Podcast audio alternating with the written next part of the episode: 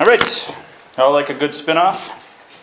I'm going to spin off of our last uh, our last sermon, last uh, series that we went through. We were talking about uh, Christ as the source of things, uh, and uh, we concluded talking about Christ as the life, um, and uh, and what that includes. We're going to actually branch off of that, pun intended, and we're going to be talking about this this series is going to be talking about um, uh, different things that have to do with life. Um, four, four ways that Christ, uh, four titles, four names that are given to Christ that have to do with life. And uh, we're going to turn to Zechariah uh, chapter 3, verse 8, is, is where we're going to begin uh, as, a, as our text.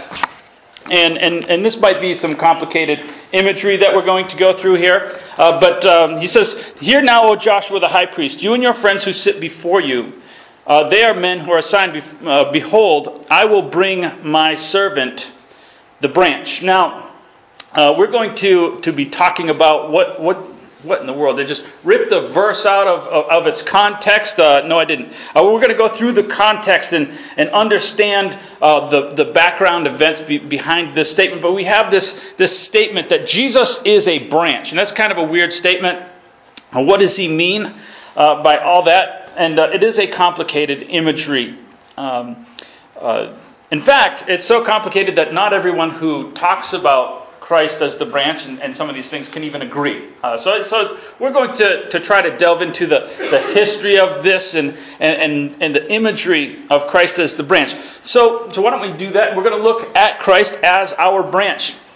Now, we need to go, as I say, we need to go a little bit behind the scenes and understand the event of what's going on uh, with Zechariah. Uh, so, so um, behind the scenes, we're going to read a, a, longer passage here, and this goes. Um, this is a little bit later in the book of Zechariah, but it's explaining some of the events. He says, "Take from them silver and gold and make a crown. Set it on the head of Joshua, who is the son of Jehozadak, the high priest, and say to him, Thus says the Lord of hosts: Behold, the man whose name is the branch." For he shall branch out from his place, and he shall build the temple, temple of the Lord. It is he who will build the temple of the Lord and bear royal honor. He will sit and rule on his throne, and there shall be a priest on his throne, and the council of peace shall be between them. So, so the event is this the, the, the fall of Babylon. Right, remember that they were slaves in Babylon, and they've just been conquered by the Medes and the Persians uh, as a joint empire, I guess. And uh, so in 538 BC, Cyrus, who is this king, he, he gives them permission to return and to rebuild Jerusalem, to start rebuilding the temple and everything like that. And, and we remember the story of the Zerubbabel uh, goes back and, and he rebuilds the foundations. And remember that the story about how the, the first people come back and, and the, the old men that remembered the first one, they cried because this thing was, it was just not the first one. And, and, and so they, they set up an altar. The first thing they did was they set up an altar and rebuilt the foundations. That's, that's as far as they get by this point where we're, we're uh, looking at today. So uh, a little bit later, um, in 520, so it's about 18 years later, uh, Darius uh, commissions them to uh, continue. Now, there had been some opposition in, in Ezra and, uh, some of these books Nehemiah go through all this opposition that they were, and this person would, and the, the, the, construction would stop, and then it would start again and stop again. And we're in this period where this is all going on, and Darius says, No, I want you to start rebuilding uh, the actual temple. It was just foundations, and, and, and, he says, You need to rebuild the temple. And so he gives them money and, uh, to do that, and that's what this, this is about, this event is about. And so, the purpose of this passage, when we, when we come to this point, he says, Here's this branch, and he's going to rebuild the temple. And our first, um, our first uh, inclination is to look and say, Well, this is talking about the rebuilding of this actual physical temple. And there's a problem when we, when we, get, to this, when we get to this point, um, is because, uh, well, some people say, Well, this is obviously then talking about uh, one of several people. Uh, and, and, and so these are, here are the, the maybe Zerubbabel or it's, it's Joshua. Who is he referring to? Because Zerubbabel started the rebuilding of the temple. And, uh, or is it talking about Joshua? Joshua's the, the high priest, and it says here they put a crown on Joshua, who he's the, the high priest. Uh, and, and he's going to be the new high priest after his, his father Jehozadak. And, and it says, Behold the branch. Now, this guy's got the crown. It says, Behold the branch, right? Uh, it's obviously talking about Joshua. He's going to rebuild the temple and he's going to sit on a throne. Well, we have a problem here. Well, why couldn't Joshua sit on a throne? Anybody? Why couldn't Joshua sit on the throne? He's a high priest. High priest came from the tribe of Levi. They did not come from the tribe of Judah, so, so Joshua cannot sit on the throne. And so, so now Zerubbabel, Zerubbabel could sit on the throne because Zerubbabel was the descendant of David, right? Uh, and, and, and but he couldn't be a high priest. So, so we have all these conflicts, and so it's like, what is this talking about? This is kind of difficult. Well, we're going to, to look at this. So John, uh, Joshua, uh, excuse me, John chapter 2, verse 17 through 21, he says, uh, he, his disciples remembered that it was written, Zeal for your house will consume me. And this is after he, he cleansed the temple. And the Jews said to him, What sign do you show us for doing these things? Jesus answered, He said, Destroy this temple, and in three days I will build it up. The Jews said, "You are just. It's taken 46 years." Now they were not even talking about the one that that Zerubbabel built. This is now um, this is Herod's temple. It took 46 years to build this temple. You're gonna you're gonna raise it up in three days. But he was speaking about the temple of the body. And so Joshua here is kind of interesting. Joshua is a fulfillment, or is a type, excuse me, of, of, of Jesus who is going to come. And, and, and while yes, there are some elements from Zerubbabel and, and what Joshua, the high priest, did that are symbolic. Uh, and, and, in some ways, for, you know, they apply to, to this statement here in Zechariah. They could not completely fulfill uh, this, this statement. It's a, a, a clear reference to Christ. Interestingly enough, Joshua is the name Yeshua. Right? Uh, it's the same name as Jesus. So, so there's even this, this sort of hinting at Christ uh, that, that, that we see in this passage. Uh, Christ is the fulfillment of this. Of course, we know that. Uh, well, let's uh, turn to Isaiah 11 because uh, Isaiah 11 shows us that this has to obviously be Christ. He says, Then it shall come forth a shoot from the stump of Jesse a branch from his roots will bear fruit.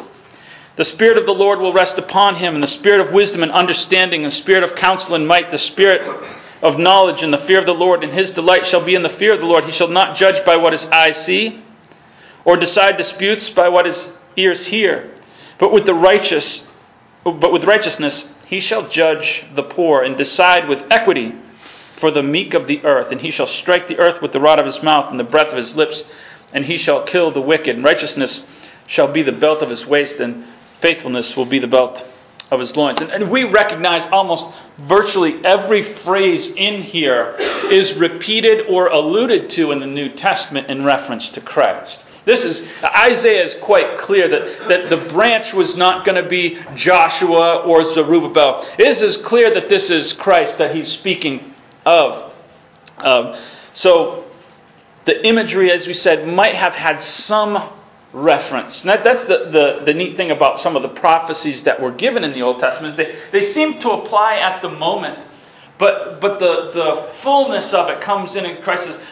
Those were just just barely fulfillments. They, were, they weren't really, all the details, it wasn't the depth of what I am going to show you in, in terms of fulfilling this passage. That's not really what it was about. Throughout the whole Old Testament, Christ says, it was about me. The whole thing was about me. Zechariah had already given the title uh, to Joshua of the branch. So was it about Joshua? No. he got to wear it for a little while, much like David got to wear the title king for a little while. But Christ is going to be the ultimate king. See, Joshua couldn't claim, as we said, to come from Jesse. He came from Levi. There's only one solution, and that is that Christ fulfilled both sides. Christ was a man who rebuilt the temple, as we read. He rebuilt the temple of his body that was destroyed by, by the Romans in crucifixion. He was a descendant of David. He was a branch of David in that regard, but he was also a priest. And we've talked about those um, several months ago. We went through those, those titles. Uh, I think in, in April we went through those.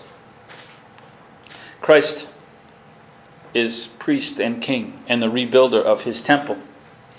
So, with that, we want to go beyond understanding simply the, the history. That's interesting history. If you like typology, that, that, that might be very interesting to you. But we want to go before, beyond that. And, and be, before we, we, we quit this sermon, we want it to, to mean something as we walk out the door. What relationship, well, how does knowing Christ as the branch and understanding this title, what does it mean for me in, in terms of application? What, what application can I gain from this? How can I know Christ on a deeper level because of this title? Because, as we've said, every title that, that Christ was given was given for a reason. It was given for us to understand Him in some meaningful way. Some, um, some way for us to relate to Him, to be closer to Him. That's the purpose of these. It's just like a, a purpose of a job. A, purpose of a job is not just so, so people can, uh, can have something to do. I lived in, in Ukraine and uh, always wondered why they wouldn't uh, build good roads over there. Why don't they build good roads? Well, one of the reasons why is because, well, for one, it's more expensive to build a good road. They're very short sighted in, in some of the ways they, they do things over there. But, but another thing is that they wanted to have jobs for people. So, so they knew that if they built poor roads, every year they've got to fix those roads. And so that gives people something to do. And it's an old Soviet thing that even though they're not a Soviet country anymore, they still kind of have that mentality. They still have these structures in their, in their society. But that's not why we have jobs. We have jobs to actually accomplish things. We'd see people, I'd look out my window, and there'd be a pile of, of pipes or a pile of something, and they would move it over here, and the next day they'd move it back over here. It's like, why? Why? What is the purpose? There's no purpose. And Christ has these jobs not just to say, hey, here's a neat thing. I'm a, I'm a descendant of David, and so I'm going to be called the branch or whatever. That's not the purpose. The purpose is to, to have some meaningful connection to people. And Christ, as a branch, has a meaningful thing uh, for us. Well, we have to accept our connection. Uh, Hebrews chapter 2 verse 14 through 18 says, uh, Since therefore the children share in flesh and blood, he himself likewise partook of the same things, that through death he might destroy the one who has the power of death, that is, the devil, and the deliverer of all those who through fear of death were subject to lifelong slavery. For surely it's not the angels that he helps, but he helps the offspring of Abraham, and therefore he had to be made like his brothers in every respect so that he might become a merciful and faithful high priest in the service of God to make a propitiation for the sins or a replacement for the sins of the people. For because he himself has suffered when tempted, he is able to help those who are being tempted. And so, so in here we see a couple of things that, that are important for us to have this connection. The first uh, that we're going to look at in accepting this connection is we see David's frailty. The story of David is interesting. Why be called the branch of David? A, a, branch is going to come out of the, the stump of, of Jesse or David. It's all a reference to David. Why David? Of all the people, why David? The story of David is a story of weakness from, from the very beginning. We meet David, and he is not even considered worthy to be brought in when, when Samuel comes and, uh, and is looking for Jesse's sons to, to pick a king. He's an afterthought. He goes through all the sons that he might think would, would make it, and finally, oh yeah, we got the one guy out there with the sheep. Bring in this little shorty, right? Oh yeah, this is the one. It's a human, it's the way we, we perceive things, but there's this human frailty that, that something didn't click in their mind that, that David would actually be uh, someone to qualify. We see a little bit later uh, when, uh, when they go to fight, the, the brothers go off to war, and, and we see David, David gets this noble task of bringing bread and cheese to his brothers. And then we see how, how despised he is by them. You, go back. You're just trying to spy on us or see what's going on. And we see, again, the, the weakness and the triumph uh, of David as, as he's actually the one that God uses to give great victory. We see uh, him almost assassinated on numerous attempts, having to run from his life, and then becoming king.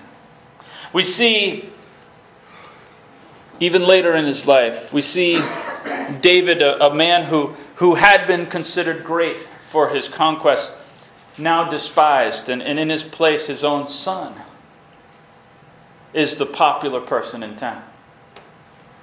And how he's running again for his life in the same places where he hid out from, from Saul. He's now hiding from, from Absalom and again to come back triumphant once again. And of course, the ultimate weakness that when you, when you think of David, you can't separate yourself the sin with Bathsheba, where he himself becomes a murderer. Ultimate weakness. And, and David is, is this picture of, of, of weakness but triumph. And Christ says, I am a branch from this guy.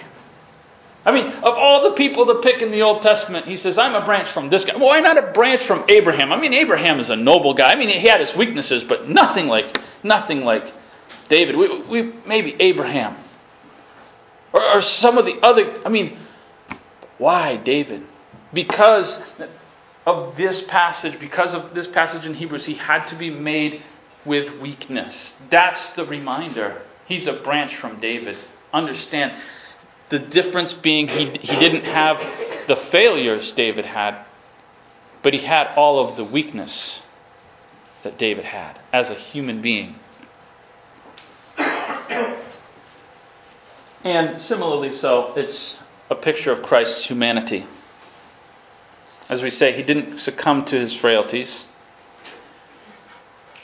God gives us repeated reminders through his titles not just of his greatness, like talking about him as a king and as a, as a creator and all these things, but, but he gives us repeated reminders of his lowliness.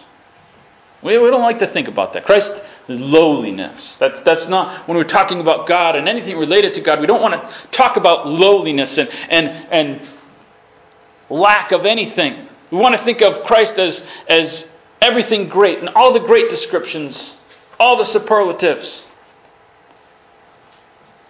But you can't read about Christ without, re- without reading about his weaknesses and his lack. We see him wrestle with not even wanting to do what he came here to do. In that very real struggle. We, we read in, in Philippians chapter 2 uh, about him giving up heaven and taking on the form of a human being and submitting himself to death. we can't imagine. Death is a part of life for us. So we don't think about not having death as a, as a future inevitability. But Christ had to take on a form where death actually happened. That was not something that was in his future while he was in heaven. He had to consciously choose to take a life that results in death, a physical form. And not just any old death, not just peacefully slipping away in his sleep after a brief illness. But to take a, upon himself a, a, a crucifixion, a, a form of death reserved for the worst offenders in society. We see his humanity, and we're reminded of his humanity. And so, as we look at what that means for us, it means be fruit. We go back to Isaiah 4 2. He says, In that day the branch of the Lord shall be beautiful and glorious, and the fruit of the land shall be the pride and honor of the survivors of Israel. Be fruit. That is the purpose of a branch. There's a story that Jesus told, and I'm going to take it a little bit out of, uh, of its context, but, but it proves a point, or illustrates, I should say, it illustrates a point uh, that I want to bring out here with fruit. And it's a story uh, right before, it's the last week, and Jesus is going back and forth between Bethany and Jerusalem. And, and this occurs, this is in Mark 11. He says, On the following day, when they came from Bethany, he was hungry, and seeing in the distance a fig tree in leaf, he went to see if he could find anything on it. And when he came to it, he found nothing but leaves, for it was not the season for figs. And he said to it, May no one ever eat fruit from you again. And his disciples heard this. Oh, no, I ever think that's unfair? And ever think that was unfair to this poor tree? How can you? There's no figs supposed to be on it, and you expected there to be figs, and you cursed the tree. And uh, so, so I was reading a couple of things on this, and that's actually a, a misunderstanding because of the way we read this and the way it looks, at least in English. Uh, there should have been figs on it, they shouldn't have been ripe. Uh, actually, fig trees in, in, Palestine, for most of the year, have, in some, uh, they'll have repetitive um, uh, bearing, more than once a, a season. And, and they'll have unripe figs on it. But this one had nothing on it. It wasn't the time to harvest. They didn't harvest until after the Passover, and here we are prior to the Passover. He at least expected something on. It. He was willing to eat unripe fruit. But this one showed all the signs of having life, but not actually doing anything productive. That's an interesting thing. We can have signs of life and yet produce nothing. That is the purpose of the branch. Now, certainly we don't want to take this out of context and say that, well, Christ isn't doing his job since he's the branch and we're not doing fruits. It's his fault. But I want to take just the kind of an element of this and, and, illustrate that the branches are there to produce fruit. Christ came to do all this to produce fruit. He didn't come here for, for us to simply sing songs or preach sermons. That's not what his intent was. I mean, those things are a part of it. Christ came for us to produce fruit. That's what the relationship with Christ requires. That's why Christ presents himself to us as a branch. what kind of fruit? Let me take another scripture out of context while we're doing that. And that's in James chapter 3 verse 12. He says, "My brothers, can a fig tree bear olives or a vine produce figs? So also no fountain can yield forth both salt water and fresh." And the illustration here is that by nature a fruit comes from whatever genetically is connected on that tree. If the tree says, I'm an apple tree, you are going to get apples. Whatever it is, that's what you're getting. So, by connection, we've said all these things about Christ and the wonderful things about Christ and how, how Christ came to be this branch, but he's, he's a branch, but he's not like David.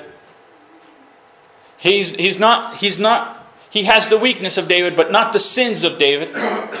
Not the bad decisions of David, but all the frailties, yes. And we say that about Christ. But if that's if we're connected to that, then what kind of fruit am I? If I'm a kind of fruit that, that is producing the wrong thing, I need to look at and re examine my connection with the branch. Something doesn't seem to be right. If I'm not producing what Christ is, genetically I should match that connection, shouldn't I? And so, that's where we're going to leave you with just a couple of couple of thoughts as we close. First of all, am I connected to Christ? Do I have fruit? Am I connected? Have I made the decision to be connected to Christ, to, to, to have that relationship? And that is a decision that we make. It's, it's not something forced upon me. It's something that each of our lives we come to a rational decision. Everyone's heard about Christ in this world, just about. It is not a secret. And so when you come in contact with that information, everyone has made a decision either to accept it or reject it. Am I connected? That's the first question. If you want to learn more about being connected, if the thought has started to come into your mind about being connected or it's interesting, then there are people here, lots of people here, who can talk about that. But there's another question What are the results of my connection? How good of a connection do I got? For those who have made that decision, there's still a question. There's still something to examine. My fruit. Am I producing something? And am I producing something good? Or is the fruit kind of sick? Does it need to be, does the, the tree need to, to have some rehab? Right? Needs some, some attention to that connection. Because in time, we all have periods where we're more connected and less connected. Right? Things come up in life, they do. And if we are not deliberately maintaining that connection to Christ, then it gets sick. We get sick. This is the picture of Christ as the branch. So I leave you with these two challenges as we close.